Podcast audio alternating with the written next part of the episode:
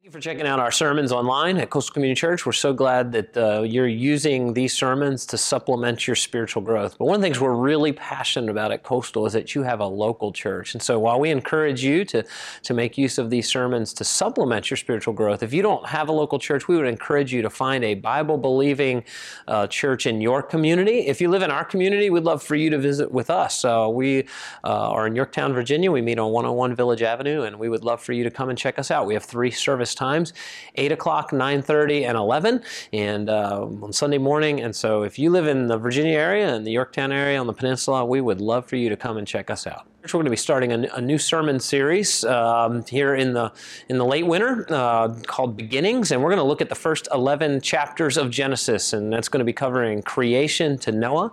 And uh, you know, this is an important series for us as we uh, at Coastal like to lift up the gospel of Jesus Christ. And the reason it's important is kind of like when you're at the mall and you're trying to find a store, and you and you look at the map on the mall, and if you don't know where you are, where your beginning place is, which usually on a map is marked with a big red X that says you are here. If you don't know your starting point, then you don't know where you're going. And so we think the beginning book of the Bible, Genesis, is very important for us to understand how and why we need the gospel of Jesus Christ. So we hope you'll investigate for the next eight weeks uh, series that we're doing together called Beginnings. In the beginning, God created.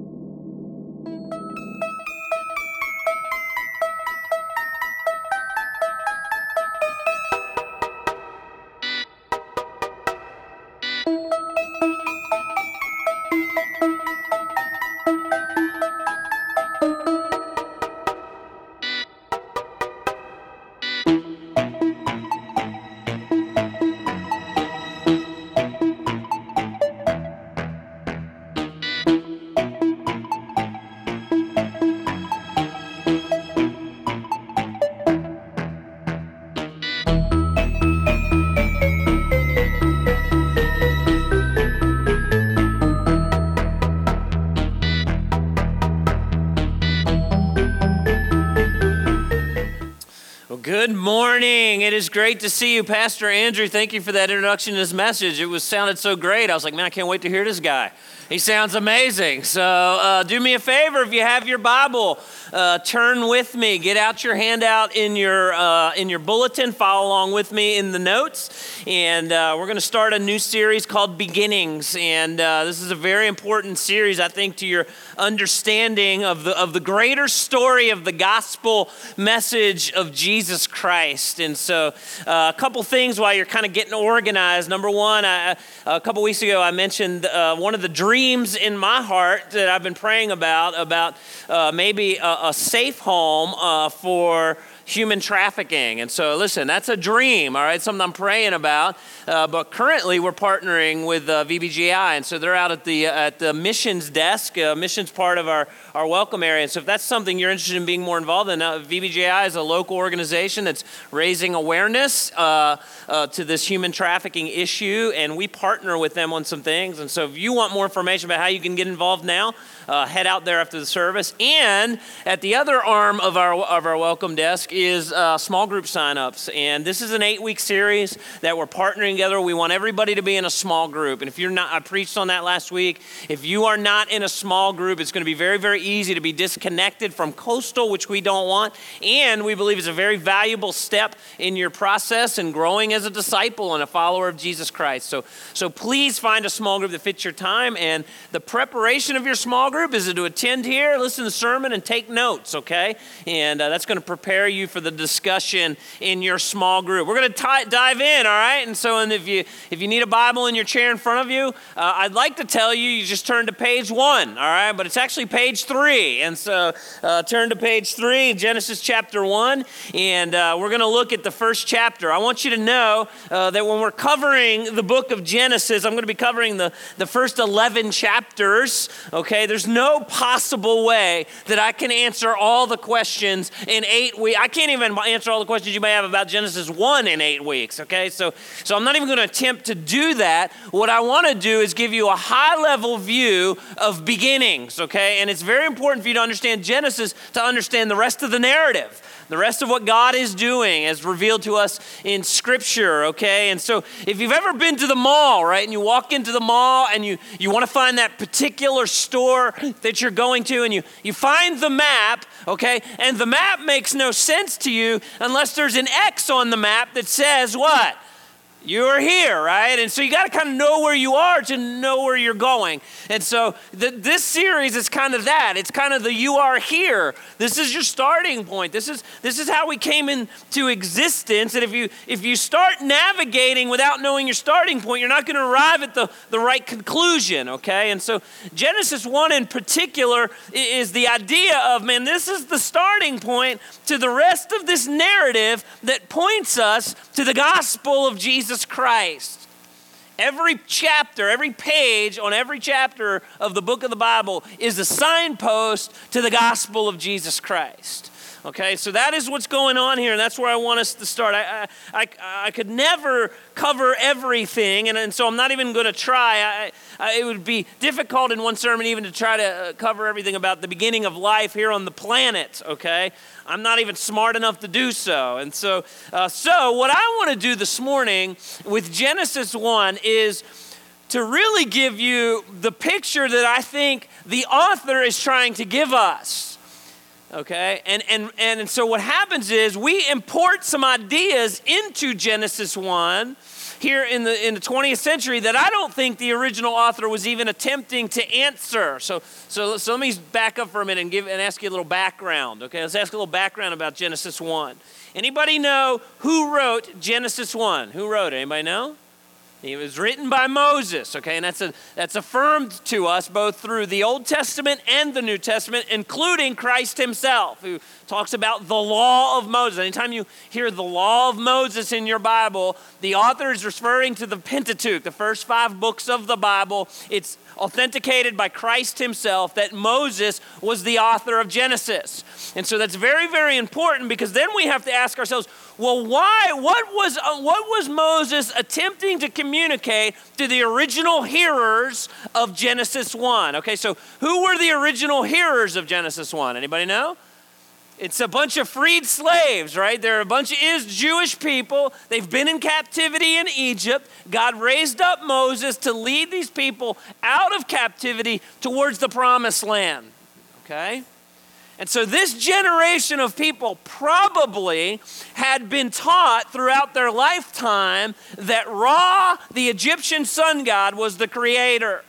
And so Moses here is attempting to teach a bunch of recently freed slaves that that is a lie, but rather Elohim, Yahweh, the God of Abraham, Isaac, and Jacob, which you're going to eh, hopefully now my hope is you're going to begin to read through Genesis, okay, starting today. All right, it's a, you can read through it and begin to get a taste of what we're talking about. Okay, so and so uh, he's attempting to teach these free slaves that Yahweh is the creator, the God of Abraham, Isaac, and Jacob. The second thing I want you to see, okay, in the context is if you look at your English Bible, everybody look down at your English Bible. I hope you have it open. You'll notice most of the time in your English Bible, there's indentations around this passage. Do you see that? Everybody see that? And what is that an indication of? That's an indication to us that Genesis 1 is probably a song or a poem, all right? And so it's not intended to be a science book. It's not its intent. It's not what Moses was intending. Okay, it's intended to be memorable. And by the way, you do this with songs, right? I mean, songs are and poems are amazing ways to memorize things, yes? Roses are red. Do it. Amazing grace. It's amazing how you remember that, right? It's incredible. McDonald's, two all beef patties. What is the special sauce? No one knows, right? It's a hidden secret, right? I know we're in church, but I bet some of y'all know this. Just a small town girl Come on, you're in church, right? Living in a lonely world. She took a midnight, you know that, right? Oh, I wish I were in. Can you imagine the marketing meeting where that went down? Let's get a billion people singing, I wish I were an Oscar Mayer wiener, right? I mean, That's a genius ploy. But man, songs stick. I could go on and on. I mean, there are marketing departments that spend billions of dollars to get you to think about their, their company or their product because songs stick. And I think that's what Moses is doing here. So that, so that as this nation travels across the desert to the promised land, he can begin to get a memorable song or poem in their heart and mind so that they understand that at the very beginning what was, was Elohim, is the, is the word he uses, or Yahweh, chapter 2 so that the, these recently freed slaves know that how they showed up, okay? And so, my point is, and here's what I want you to know that I believe that the original intent of Genesis chapter 1 is not a science book, but rather it's theological.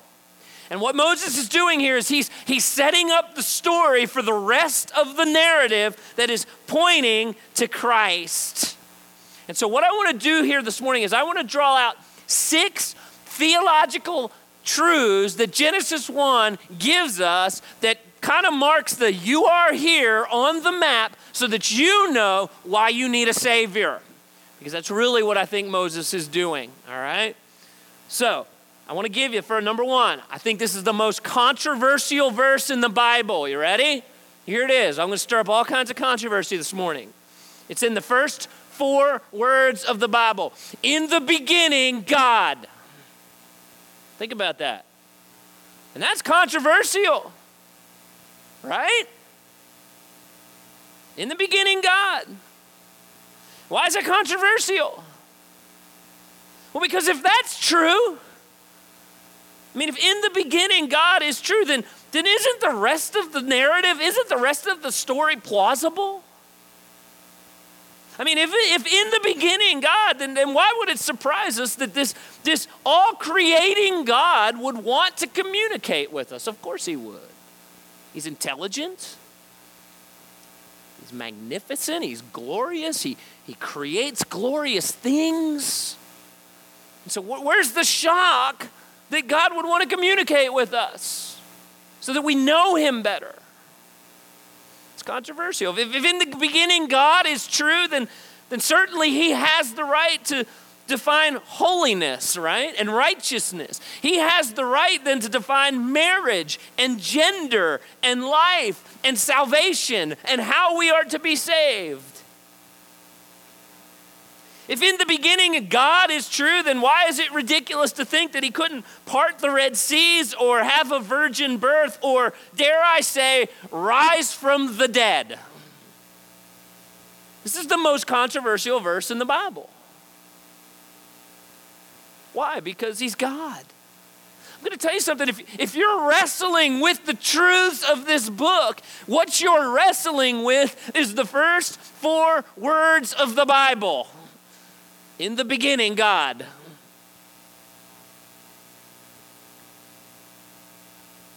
I want, I want to do a side note. Okay? I want to take a side note because I'm going to skip up something that y'all have been, some of y'all, there's a handful of you came in here and you're like, I can't wait till he addresses this, okay? Because I'm, I'm not going to cover it, I'm just going to give you a side note, all right? I do not think that the issue of Genesis 1 is whether or not God created in seven literal days. I don't think that's the issue. I don't think that's the issue. I don't, I don't even think it's of consequence. Now, if you want to push me and you say, Pastor John, what do you believe about Genesis? Well, I believe God created in seven literal days. Why? Because he's capable, right? In the beginning, God, he can do it however he wants to do it. However, that is not the core of what Gen- Genesis is all about. Now, some of y'all have just pegged me as a liberal, okay? That doesn't make me a liberal, all right? In fact, I think it's a bad hermeneutic to push that on there. Again, the intent of Moses is to teach that Elohim is the creator. This is theological, it's not scientific. Now, let me give, for those of you who are sitting here and go, man, it's got to be four literal days, it's got to be four literal days. Let me just give you a couple things for your consideration, okay? Number one, a lot of times when I'm when I'm talking talking about this, there's been more ink spilled on this issue in Christian circles than I, than I care to spend time on. But uh, number one, all right, the word for day, which is the word yom, generally means a literal 24-hour day. Okay, in fact, a bulk of the time that is how that word is translated, but it's not always the case. It's not always the case. Even in Scripture, it's not always the case. So we have to be cautious with that. Number two, all right, just something for your consideration. Let's go back to third grade science, all right? What is 24 hours? How, how, do, how do we get 24 hours? What is it? Some of you are like, I, I don't know, actually. So it's, it's the earth rotating on its axis, right? So it's making its journey around the sun, but then it, each day it rotates on its axis, and it takes 24 hours to make a complete circle, right? If you're a 24 hour, and, listen, eh, I've already said I, I kind of come down in that camp, but I'm okay if it's not, all right? 20, the, the sun in creation doesn't show up till day four in creation, right? So we have to give pause and go, like, I mean, there's light and darkness day one, but the actual heavenly bodies don't show up till day four. Ooh, let's pause and think about that. All right?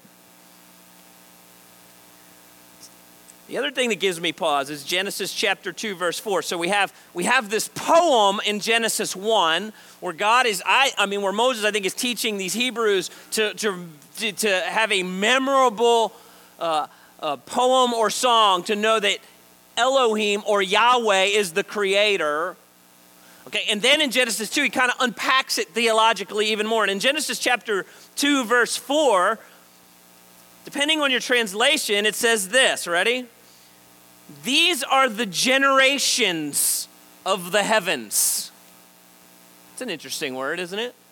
Now, some of your versions of the Bible say these are the accounts. The actual word there is, is uh, the literal word is birth record. This is the birth record of of the heavens and the earth, or, or it's the genealogical registration. That's literally the word, right? And so uh, you usually find this word that is in many of your Bibles translated, this is the account of the heavens. You usually find this word in the begat passages, right? Uh, for those of you who don't know what the begat passages is, it's, it's the old King James Version where they start listing genealogical records and we find out so and so begat so and so begat so and so, and it just goes on for chapters, right? And you zone out with all these big names that you can't read. And so, you know, that's how that goes. But it's the idea these are the generations of the heavens and the earth, and they were created in the day that the Lord God made the earth and the heavens. So, again, I don't think that's the issue. I think that's a side note, okay? Because, and, and I want to be cautious with this because I think when it comes to science,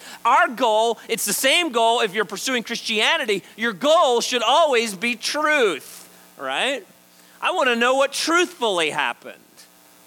I've got some news for you. I wasn't there. All right, and neither were you, and neither were the scientists, right? And so, and neither was Moses. God gave Moses this word to teach these Hebrews that God, Yahweh, is the creator. And it's theological, is the point. Now, let me get back on, on target, okay? Because here's what I think the rest of these verses of creation are telling us. Number two, theological theme. So, number one, controversial verse. In the beginning, God. Number two, God created out of nothing. This is very important. The, the Latin word is ex nihilo. He created out of nothing. Genesis 1 3. Then God said, God said, God said, let there be light. I, I just want, I just, that was part of Nate's prayer. Like, like if God speaks, and the cosmos comes into existence, how awesome must our God be? How powerful, how big. Hebrews 11, we looked at this past summer when, when I preached through Hebrews.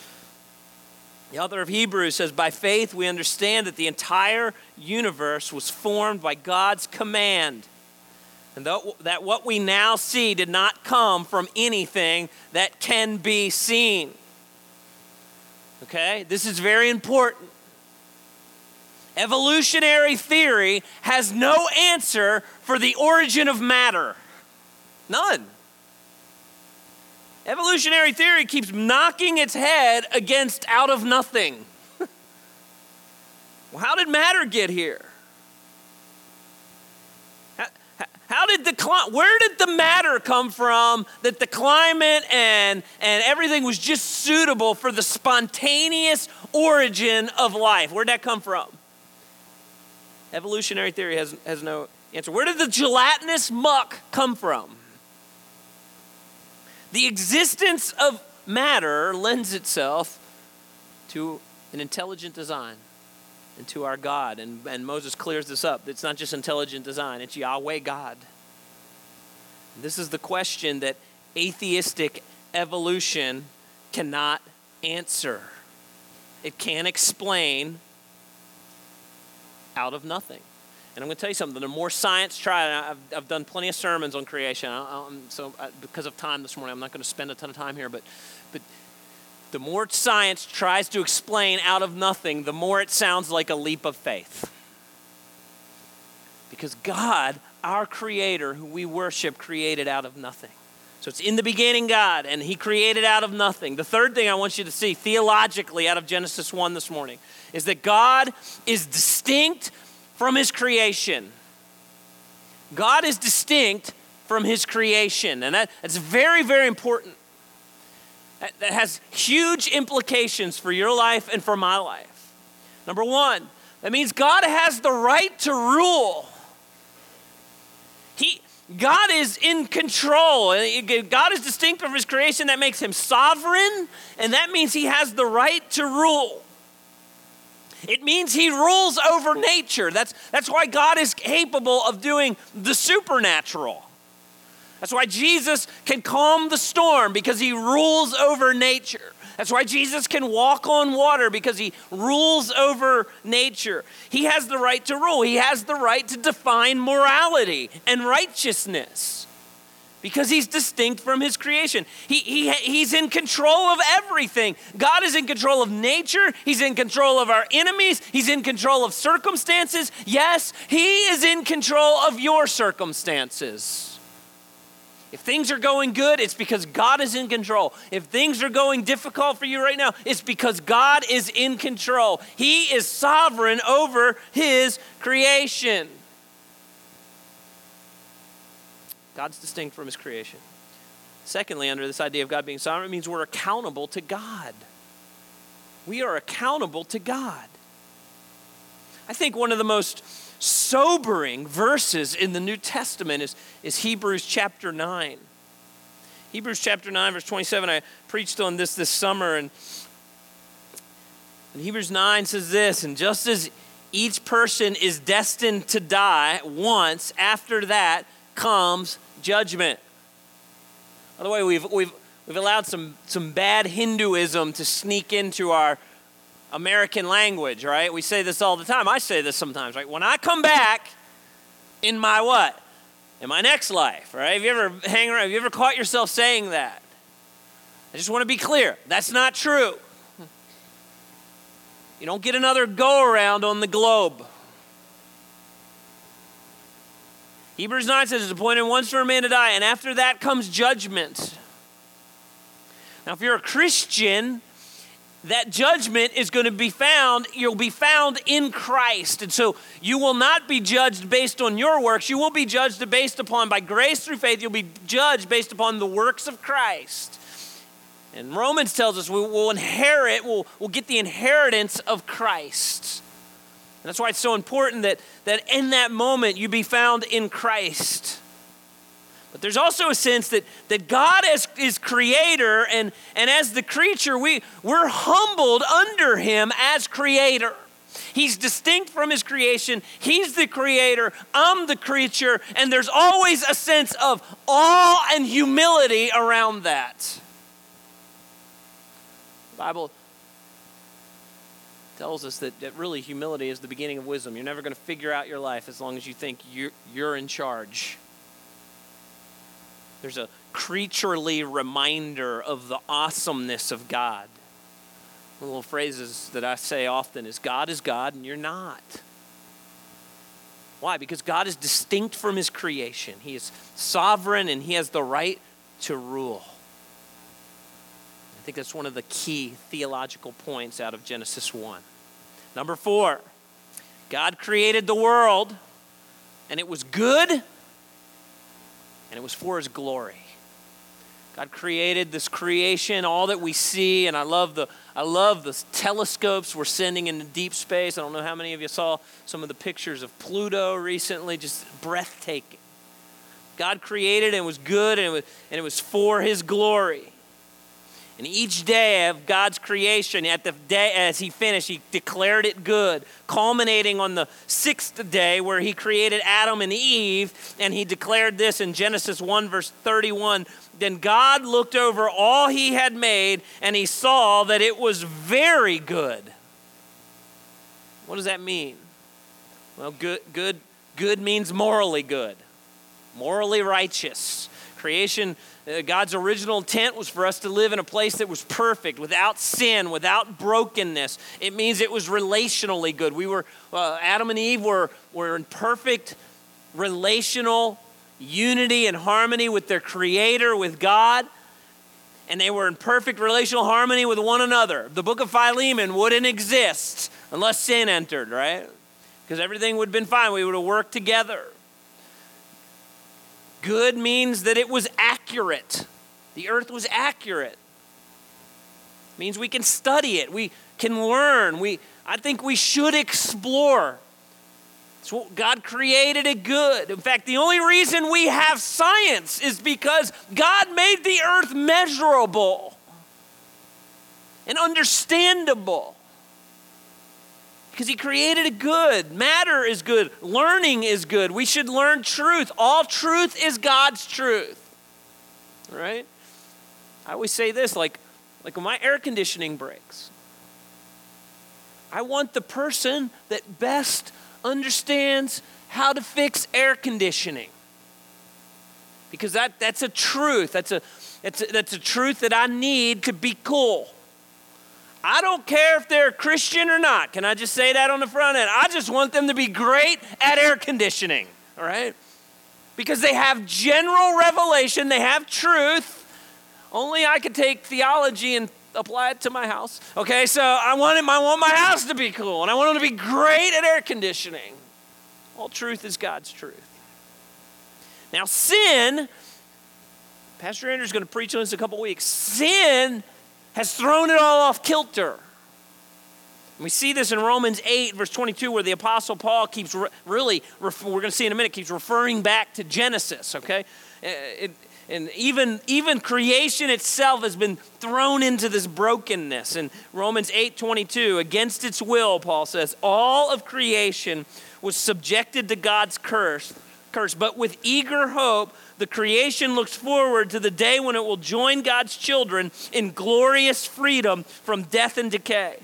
For we know that all of creation has been groaning as in the pains of childbirth right up to the present time. Even the earth is groaning for the day of redemption when God will set straight all that has been lost and broken through sin. But God's original intent was that it was good, and He created it good. God also create his creation reveals his glory. This is the wow factor. Right? We're to look at creation and go, wow. Like Nate prayed, like Nate said before his prayer, like if if we're wowed by creation, how much more should we be wowed by our creator? We should look at creation and we should know that there's a God.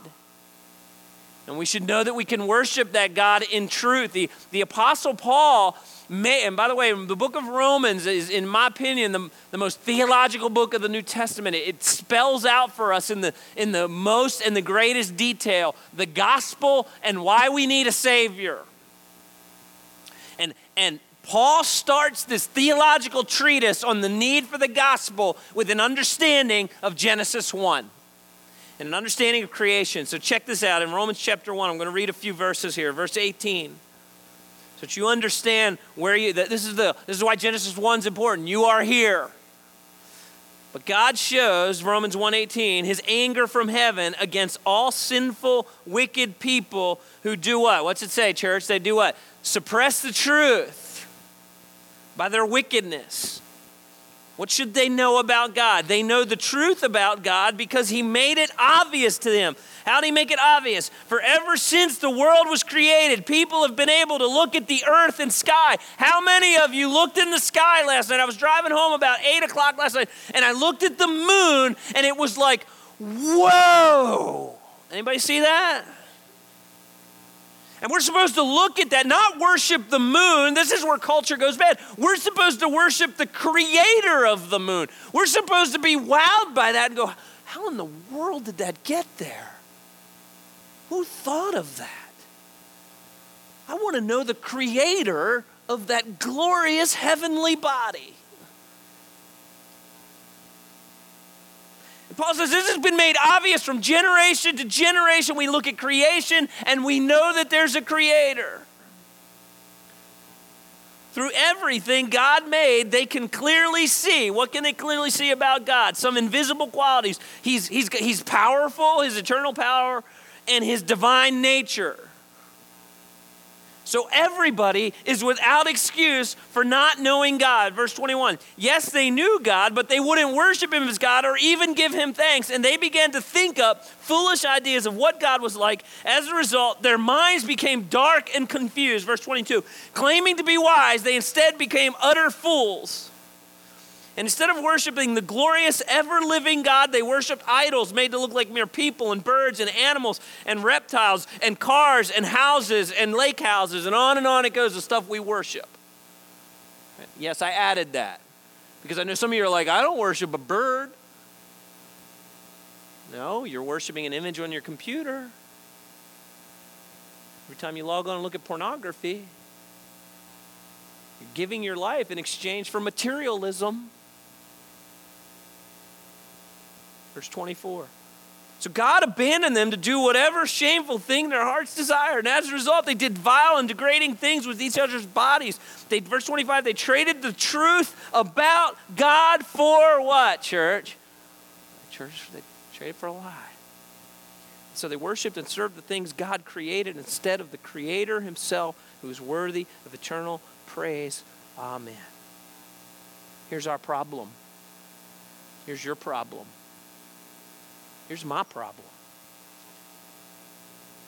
creation screams, There's a God. And Paul says every human being knows it, and then because they want to do their own thing, they, they go through life suppressing the truth. And the more they suppress the truth, the more their minds and their hearts become clouded and dark.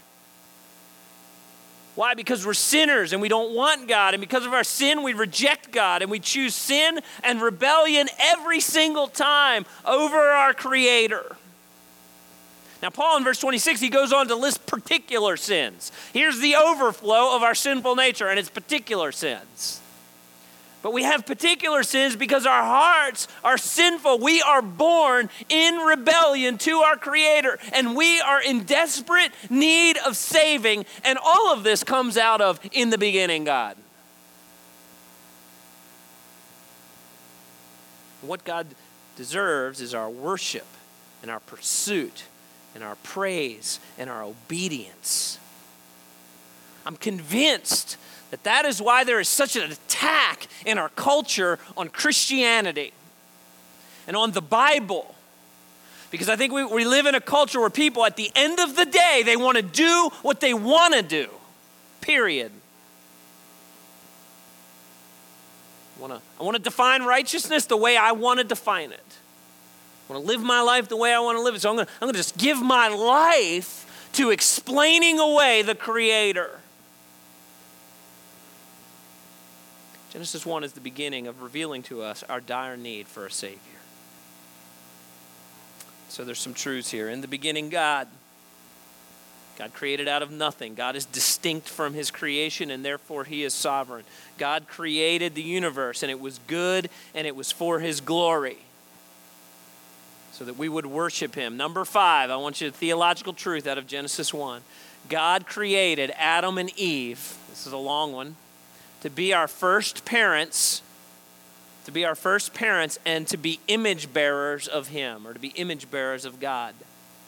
Genesis 1:27 So God created human beings in his own image. In the image of God he created them. He created them male and female then God blessed them, and He said, Be fruitful and multiply, fill the earth and govern it, reign over the fish of the sea, the birds of the sky, and the animals that scurry along the ground. Then God said, Look, I have given you every seed bearing plant throughout the earth, and all the fruit trees for your food. I have given every green plant as food for the wild animals and the birds of the sky and the small animals that scurry along the ground. Everything that has life. And that is what happened. A couple of points I want to pull out of this.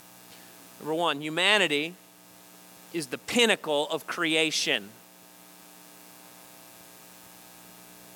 That's controversial to some of y'all. Humanity is the pinnacle of God's creation. Listen, you live in a culture that's attacking that idea. Right? I mean, it's subtle, but you hear it. And the earth would be great if it wasn't for these doggone humans messing up the ecosystem. That's bad thinking.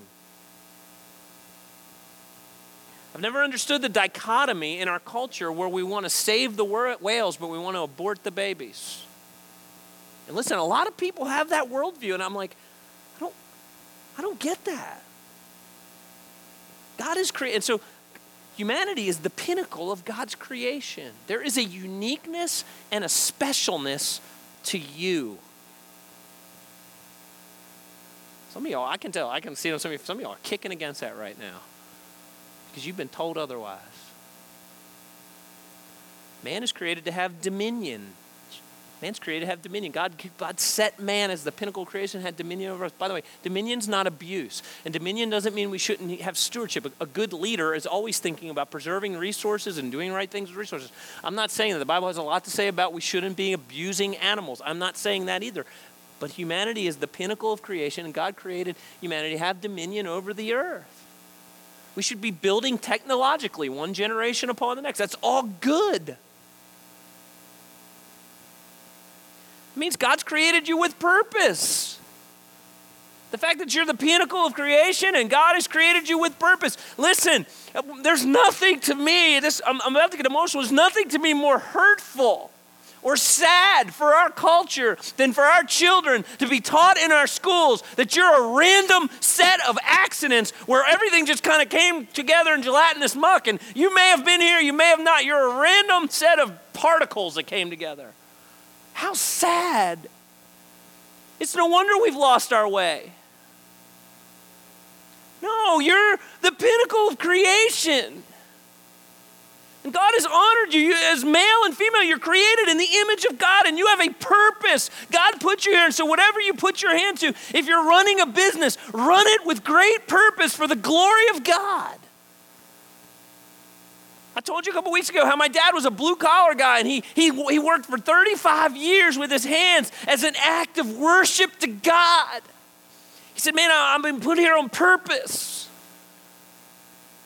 You're not a random set of accident. You're not some random set of particles that just came together by accident. You are put here by God on purpose. That should give you hope. That should get you out of bed tomorrow morning. And God created the male and female to, to bear the image of God. And that's imperative to our understanding. Uh, Genesis 1 is, our, is imperative to our understanding of marriage, it's imperative to our understanding of gender. The reason we're so gender confused in this culture is we've gotten rid of Genesis 1.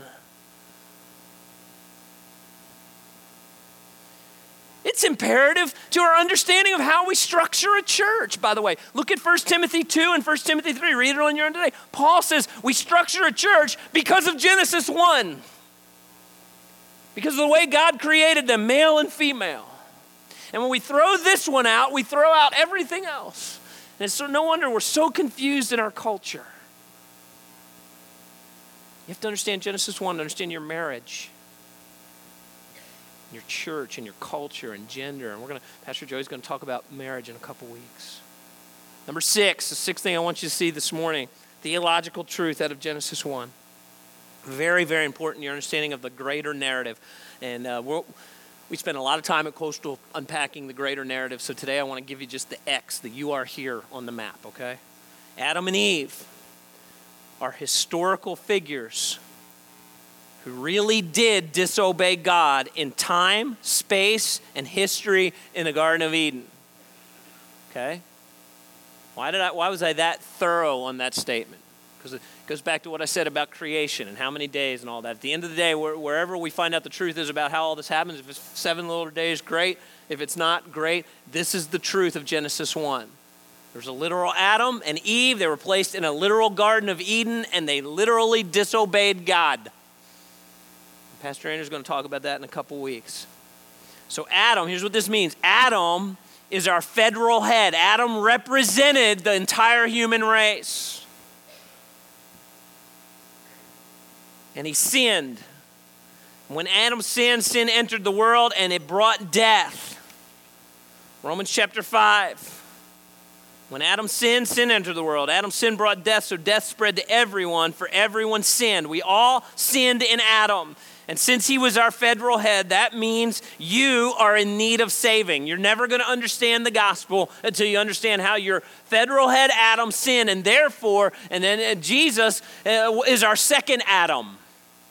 He's the one that came and completely obeyed God. The second Adam is our hope for redemption. Next to that on your notes, you can write Jesus. And so Genesis 1 is setting up the bigger story of the gospel of Jesus Christ. You know, by the way, if you love movies, movies make a ton of money, and there's a reason that movies make a ton of money. Like we we all love a good story, right? We all love a good story. And all great stories find their story from the story. All great stories find their story from the story, and that's God's story. And God's story is one of creation. And God's story is one of the rebellion of the pinnacle of creation, the human race. And God, in His sovereignty, had the right to destroy His creation and start over. But God didn't do that. He, we get right out of the right out of the chute, right out of the beginning, the whispers of hope. Which finds its fulfillment in the humility of our Creator, the Son of God, taking on flesh and bearing the wrath of God that my sin deserved, that your sin deserved, and our Creator, our Savior, Jesus Christ, conquering the greatest enemy, death, and he rose again that we too might have both the abundant life here on earth, but eternal life here in heaven.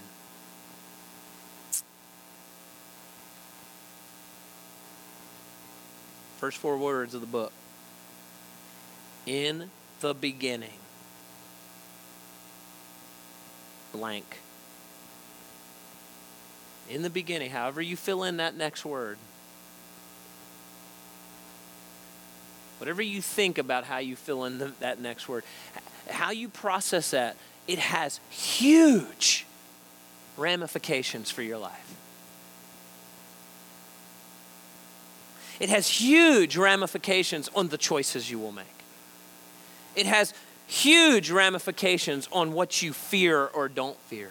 It has huge ramifications on what you give your time to. It has huge ramifications about your marriage. It has huge ramifications about how you use your money. It has huge ramifications about what you believe about your sex life or your gender roles. It has huge ramifications about whether you believe that you need saving or not. Every choice you make in this life has to do with how you fill in that blank in the beginning.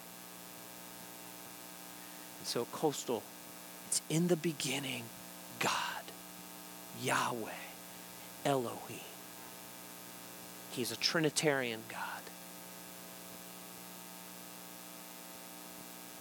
who could have condemned us in the moment of rebellion, but rather chose to love us. And He showed us His love. And the rest of the story from a chosen people where the Messiah would come from, where the Messiah was the Christ, the Son of the living God, would wrap himself in flesh, pay the penalty that I deserve, put him in a grave, and the grave couldn't hold him. And he rose again. All of that grows out of in the beginning. God. So, what we're going to do. I'm going to close this with prayer worship team's going to come up and we are going to sing praises to our Creator, to our Savior, and to our Lord. Because in the beginning, God, let's pray. Heavenly Father, we pause for just a moment and we give you thanksgiving and we give you praise. This is a moment of humility. This is a moment where we say, you know what, you're God and we're not. It's a moment where we bow in knee and we say, You have the right to rule. We don't. This is a moment where we acknowledge, you know what? Left to ourselves, we're in complete rebellion to you. We don't, we don't want you. We want to do things our own way, and that way is the pathway to death. There's someone sitting here this morning that they walked into this room and they know, man, that's the pathway I've been on, and, and it's a hard and it's difficult, and they're discouraged. And, and as I was talking about a God who has purpose for them, there began to be a twinkling, a spark of life. I pray that today they would acknowledge their sin and they would acknowledge their need for a Savior, and they would acknowledge that Jesus Christ is the one who saves them. That they may have both abundant life here on earth the hope of eternal life. Because we acknowledge Genesis 1 that you existed from eternity past to eternity future. We rest in the truth of your word. We acknowledge you as our creator, and we acknowledge you as our Savior. so now, God, we are going to pause and we are going to give praise we are going to give worship to you because you alone are worthy. And it's in Jesus' name I pray. Amen. Stand and sing.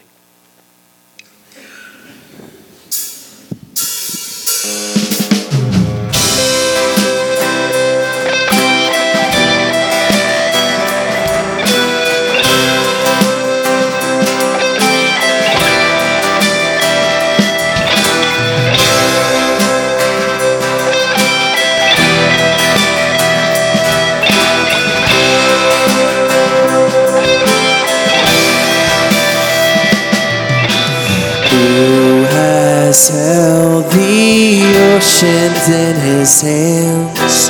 Who has numbered every grain of sand?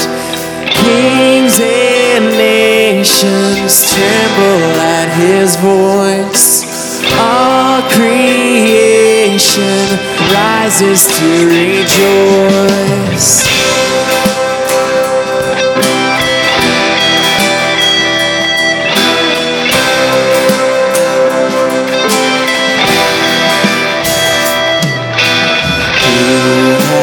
Has given counsel to the Lord?